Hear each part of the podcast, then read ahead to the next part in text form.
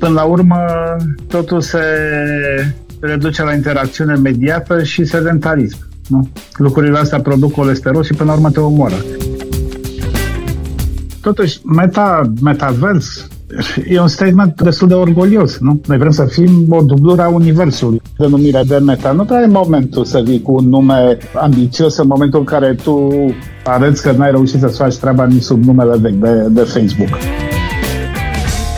Că am avut până acum și Second Life și Pokémon și alte lucruri de genul ăsta, nu? Totul uh, depinde de gradul în care se poate îndeplini o astfel de viziune. Sigur că ea Oculus, casca aceea virtuală, au cu siguranță o mulțime de cercetări și concepte în domeniul inteligenței artificiale, dar uh, sigur că la un moment dat trebuie să apară ceva care să funcționeze.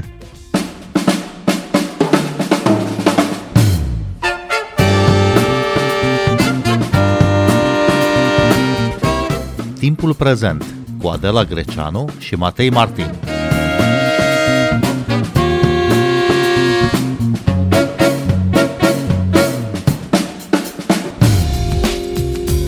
Compania fondată de Mark Zuckerberg și-a schimbat denumirea ca urmare a unui amplu efort de rebranding. Meta este noul nume al companiei, dar rețeaua de socializare se va numi în continuare Facebook. De asemenea, Mark Zuckerberg a anunțat noul său proiect, Metaverse, o lume virtuală despre care se spune că ar putea schimba fața internetului. Bine v-am regăsit, noi suntem Adela Greceanu și Matei Martin și invitatul nostru este analistul media Iulian Comănescu. Bun venit la Radio România Cultural! Bine l-am găsit! De ce și-a schimbat uh, acum numele compania fondată de Mark Zuckerberg? Există două motive. Primul, că o structură logică de branduri corporate, deci de branduri de companii, include, nu o umbrelă, producătorul care este diferit ca nume de produsele lui. Avem, nu știu, exemplu P and G, care face pasta de dinți Colgate. Nu o să găsim nimic numit P and G în supermarketuri, în schimb o să găsim o mulțime de produse de la Colgate, la Paintbrush sau mai știu eu ce. Deci ăsta este un motiv firesc, să spunem. Facebook s-a dezvoltat pe, pe orizontal, a achiziționat o serie întreagă de servicii de la, eu știu, WhatsApp la, la Instagram. Un al doilea motiv ține sigur de, de presiunea publică la care este supusă compania în, în momentul de față și de faptul că, sigur, un rebranding de factura asta este o știre despre care se discută. O știre cu potențial pozitiv, nu? Care tinde să acopere zgomotul negativ care se face de câteva săptămâni despre, despre practicile de afaceri ale Facebook. Dovada că funcționează este faptul că noi vorbim acum despre Meta, despre rebranding-ul Facebook și nu despre, eu știu, efectele Instagram asupra adolescenților, mai ales adolescentelor. Așa este, noi vorbim acum despre Meta, dar haideți, până să vorbim despre Meta și transformările anunțate de, de fondatorul companiei, să vorbim și despre partea asta negativă, pentru că în ultimele săptămâni, nu-i așa, au apărut tot felul de dezvăluiri, inclusiv din partea unui insider al, al firmei, despre practicile incorecte ale acestei companii, ale Facebook și ale Instagram. Da, ca să facem un sumar, sigur ne putem întreba ce este incorect în toate lucrurile alea. E vorba de faptul că produsele Facebook sau Meta, mai nou, nu produc iluminarea utilizatorilor, poate să aibă efecte psihologice dăunătoare. Nu am vorbit despre povestea cu adolescenții. La un moment dat era o chestie care poate să sune odios dacă, dacă o citim într-un anumit fel, despre implicarea în, în toată zona aceea de copii și faptul că doresc să facă leverage, să intermedieze, să intervină în, în întâlnirile între copii, petrecerile lor și așa mai departe. Mai este și faptul că marfa vandabilă pentru Facebook, asta se vede în diverse feluri și diverse fragmente din dezvăluirile asta, marfa vandabilă pentru Facebook este conflictul, deci o stare psihică neplăcută și, în ultima instanță, fără finalitate, lipsa de aderență la adevăr, nu? Tot vorbim de fake news, de, de post-adevăr, de toate lucrurile astea. Deci Facebook așa funcționează. Pe de altă parte, este o companie privată și în ceea ce se întâmplă nu prea este nimic ilegal. Deci aici suntem într-un moment de conștientizare, de inflexiune a lumii în care o companie privată trebuie să-și asume niște funcții, eu știu, publice, ca în ultima instanță interesul public, nu care e treaba media tradițională, Este o rețea extrem de masivă, nu? Cu miliarde de utilizatori, care produce efecte în toate teritoriile în care funcționează și funcționează în aproape toate, nu? Pe oriunde există conexiune de internet. Pe de altă parte, e dificil ca o companie privată, din nou, de orice dimensiuni din lumea asta, să-și asume niște prerogative legate de adevăr, de binele public și așa mai departe, pentru că în momentul în care ar răspunde și ar da curs tuturor solicitărilor și lucrurile ar deveni cât de cât mai satisfăcătoare pentru utilizatori sau pentru binele public, ai sta și te întreba de ce sau cum o instanță privată, oricât de mare, ajunge să determine cursul lucrurilor în astfel de, de probleme. Problema este aici faptul că Facebook e într-adevăr o companie cu miliarde de utilizatori peste tot în lume și impactul este enorm. De ani de zile deja statele încearcă să reglementeze modul în care funcționează această companie și modul în care oamenii interacționează cu ajutorul acestei rețele sociale. Care ar fi aici echilibrul între ce poate face statul și autoreglementarea pe care Mark Zuckerberg a promis-o? Știm din sistemul clasic media că reglementarea din exterior, deci legile, nu intervenția statului, survine în momentul în care autoreglementarea nu funcționează. De-aia media clasică tinde tot timpul să se autoreglementeze. Dincolo de bune practici interne și savoir-faire-ul meseriei, apar tot felul de coduri deontologice și de lucruri de genul ăsta. Problema este că la dimensiunile Facebook suntem în fața unei, unei situații fără soluție cunoscută în momentul ăsta.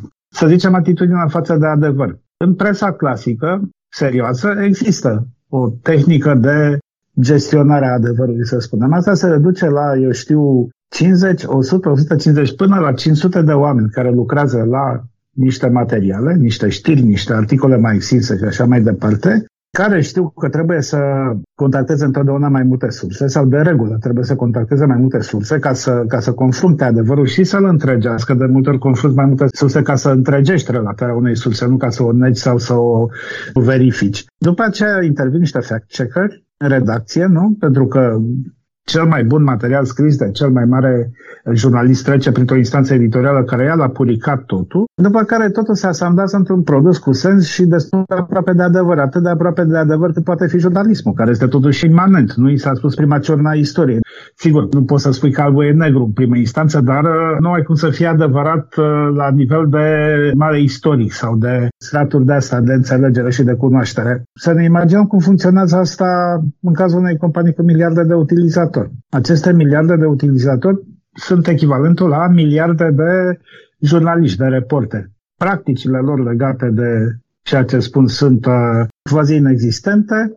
Filtrele editoriale au început să apară, dar sunt jalnice, nu? Pentru că e vorba de oameni subplătiți și de inteligența artificială care în cea mai mare parte a timpului stupid despre idiotă. Știm toți ce se întâmplă cu raportările și cu standardele comunității și așa mai departe. Iar mai sus de asta nu este nimic. Mai mult nu există niciun soi de echilibru, cum să spun, privind compoziția subiectelor. Avem doar niște algoritmi care ne aduc niște lucruri despre care algoritmii Facebook cred că ne interesează. Ne provoacă la engagement, nu? Care engagement înseamnă, iarăși mă întorc de unde am plecat, conflict. Deci nu avem o soluție. Facebook nu are și nimeni nu are. Nu vreau să apăr Facebook. În, în povestea asta nu, nu mi se pare că am făcut niște eforturi excesive ca să, să-și curețe business-ul și așa mai departe, dar adevărul este că nimeni nu are o soluție în momentul ăsta pentru această problemă. Și în acest context, nu, în care Facebook a fost foarte criticat, mai ales de la începutul pandemiei, că a permis propagarea de știri false și teorii ale conspirației, apare acest proces de rebranding al companiei. Cum îl interpretați în contextul criticilor aduse Facebook? Din câte am citit, intenția de rebranding sau procesul era mai vechi. Anunțul public a survenit acum. Deci, în primul rând, nu putem spune că au inventat la reprezala un rebranding, pur și simplu. Totuși, mie situația asta îmi seamănă foarte tare cu ce se întâmpla cu presa, presa românească, să zicem, de calitate, pe vremea când se făcea bucăți, în perioada două mii nouă, două mii doisprezece, două mii treisprezece, când chiar erau din ce în ce mai sărace și mai afiliate politic. În principiu, câte un zi de s-au luat razna, către zona Traian Băsescu sau către zona P S D, după care se anunța un rebranding. Sigur, la ziare nu se schimbă numele pentru că nu este cazul, nici la cam niciun fel de produs de retail. În sensul ăsta, ziarele ar putea fi asimilate cu produse de, de retail. Ceea ce vorbește cu clientul își păstrează numele. Dar anunțau redesenări grafice, care de regulă nu aveau niciun efect, evident, pentru că putea fi chiar mai frumos, Uneori era mai urât, dar putea fi mai frumos. Asta nu înseamnă că ce era înăuntru, ce era de desubt, se modifica. Eu de asta mi-am adus aminte când am auzit că, că spun meta. Și mai este ceva. Totuși, meta, metavers... E un statement destul de orgolios, nu? Noi vrem să fim o dublură a Universului. Univers de Universul, oricum ai, ai interpreta această denumire de meta. Nu prea e momentul să vii cu un nume ambițios în momentul în care tu arăți că n-ai reușit să-ți faci treaba nici sub numele vechi de, de Facebook. Și totuși ceea ce a prezentat Mark Zuckerberg a fost un fel de utopie, un metavers, o lume paralelă, identică cu cea de acum sau poate diferită, cu imagini foarte spectaculoase. A prezentat un tip de interacțiune mult mai avansată, vorbea de inteligență artificială, de realitate augmentată și așa mai departe, un fel de science fiction care ne arată cumva viitorul acestor platforme de socializare. Cum vi se pare ca vis, ca utopie, ceea ce ne-a prezentat Mark Zuckerberg? Păi e cam ceea ce știm, pentru că am avut până acum și Second Life și Pokémon și alte lucruri de genul ăsta, nu? Totul uh, depinde de gradul în care se poate îndeplini o astfel de viziune. Sigur că ea Oculus, casca aceea virtuală, au cu siguranță o mulțime de cercetări și concepte în domeniul inteligenței artificiale, dar uh, sigur că la un moment dat trebuie să apară ceva care să funcționeze, eventual pe termen mai lung. Sigur, Facebook are forța financiară, în primul rând, pentru că este o companie uriașă de a pune astfel de lucruri în aplicare, dar pe de altă parte, ceea ce au făcut până acum arată că s-au extins pe orizontală, nu? Au cumpărat diferite lucruri sau pe cele pe care nu le-au cumpărat încearcă să le omoare, gen Snapchat, deci aș vrea să văd pasul de la o structură orizontală de servicii la ceva mai integrat. Deocamdată e pe dos, adică Facebook-ul de browser merge foarte prost și îți cere tot timpul să-ți mai instalezi și Messenger-ul alături. Știm vremurile când, când astea erau amândouă disponibile pe mobil în Facebook, de fapt poate că ăsta era metaversul, nu? Aveai două într-unul. Dar la un moment dat a trebuit să-ți mai instalezi o aplicație pe mobil și acum tin să vrei să-ți o instalezi și pe cea de, de desktop. Pentru că te uiți la un moment dat, mă gândeam că am ceva la calculator, m-am uitat, am citit și eu puțin despre lucrurile astea, Facebook ajunge să consume în jur de un gigabyte de resurse. Este uriaș, nu? Pentru o pagină care îți activează tot felul de prostioare în browser. Metaversul, universul paralel prezentat de Mark Zuckerberg, înseamnă întâlniri virtuale cu alter ego sau cu avataruri ale noastre, înseamnă mult mai mult decât uh, reprezintă acum Facebook sau Instagram, înseamnă un cumul al tuturor platformelor cunoscute până acum pentru întâlnirile virtuale, care ar fi implicațiile la nivel uman, la nivel social, ale unei integrări de tipul acesta. Și bună și rele, sigur că până la urmă totul se reduce la interacțiune mediată și sedentarism, nu? Lucrurile astea produc colesterol și până la urmă te omoară.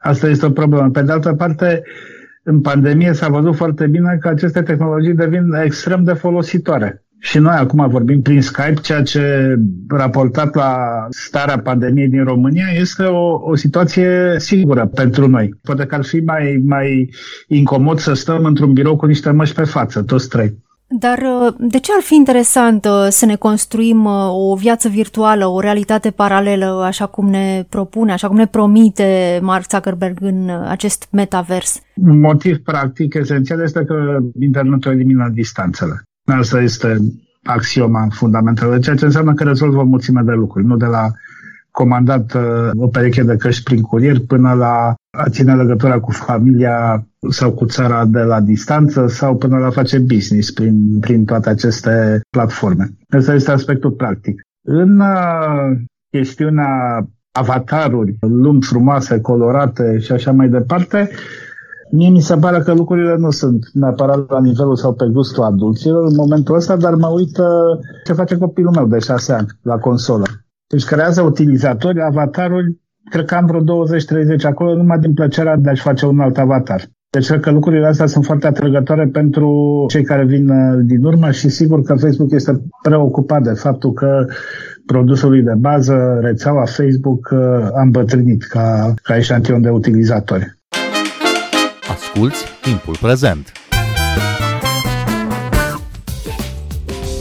Timpul Prezent e un talk show zilnic despre politică, societate și cultură difuzat la Radio România Cultural. Ne puteți asculta pe Apple Podcasts, Google Podcasts, Castbox, Spotify și altele. Fondatorul Mark Zuckerberg spune că nu își dorește neapărat să ne petrecem mai mult timp online, mai mult timp în rețea, deși este evident că odată cu acest metavers cam totul se va desfășura în acest univers paralel, adică în mediul online. Cam cât la sută din viață ne vom petrece în universurile create de, de Mark Zuckerberg în viitorul apropiat? Cred că în viitorul foarte apropiat, foarte puțin, fiindcă aceste planuri ar trebui să se concretizeze la nivel de structuri, servicii utilizabile, probabil în, în ani de zile. Dacă să speculăm în continuare raportarea la situația proastă în care Facebook poate că mai degrabă au făcut anunțul de rebranding mai devreme ca să acopere zgomotul negativ. Deci cred că mai avem destul, destul de mult. Nu am de unde să știu ce este în laboratoarele Facebook și în ce stadiu se află cu diferite lucruri, dar mă îndoiesc că vom vedea anul ăsta sau la anul vreun produs care să ia ochii tuturor și să și funcționeze. Ar putea să lanseze ceva, nu ca să, iarăși, ca să distragă atenția de la problemele vechi. Cât o să ne ocupe viața toate lucrurile astea, nu știu să vă spun. Ceea ce știu despre tineri, foarte tineri copii, este că își petrec tot mai mult în mediul online, că se dezalfabetizează, nu în sensul că ei n-ar, n-ar absorbi o, o cantitate remarcabilă de informație, dar, dar ei se mai degrabă pe mijloace de asta audio-video. Eu deja mă simt bătrân pentru un lucru, mă interesează tot felul de lucruri legate de tehnologie și în momentul în care vrei să știi cum să-ți modifici nu știu ce Dumnezeu un calculator sau uh, să-ți conectezi ceva cu altceva, primele rezultate de Google sunt tot timpul tutoriale de YouTube, sunt filmolețe sau rețete, nu pentru că mai gătesc. Cauți rețete și găsești o mulțime de video. Când de fapt pentru mine și cred că și pentru voi cel mai simplu este să găsești o pagină de internet, text în care să vezi că pui două lingurițe de muștar și nu mai știu ce. E destul de greu să notezi după o înregistrare video. Ar trebui să scrii alături sau nu știu exact cum gătești după lucruri de astea. De ce sunt aceste lucruri peste tot? Pentru că lumea le caută și lumea le vrea, le vrea așa. Și ce consecințe credeți că va avea asta peste, nu știu, câțiva ani?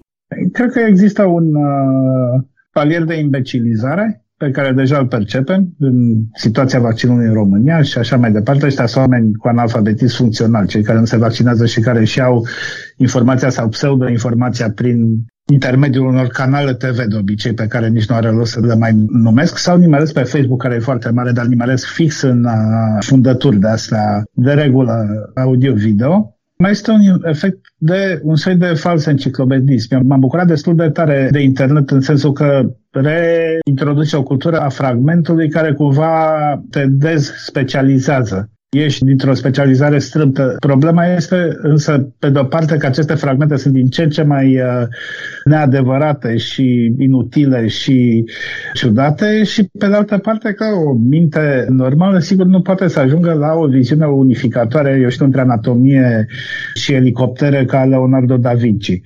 Deci nu putem vorbi de vreun nou om renascentist. Suntem toți niște colecții de fragmente. Este și o parte bună, repet, pentru că ești dintre ale tale, ai acces la informație globală care în unele cazuri poate să fie mult mai pertinentă și interesantă decât specialitatea ta, disciplina ta în care te-ai format local într-o țară, eu știu, din, din estul Europei. Dar la nivel, la nivel mediu lucrurile merg prost, iar imaginea și cuvântul auzit mai, mai au o însușire care este problematică pentru genul de cunoaștere mai academică pe care l-am, l-am practicat noi și pe care îl visăm în continuare, sunt totuși categorii emoționale.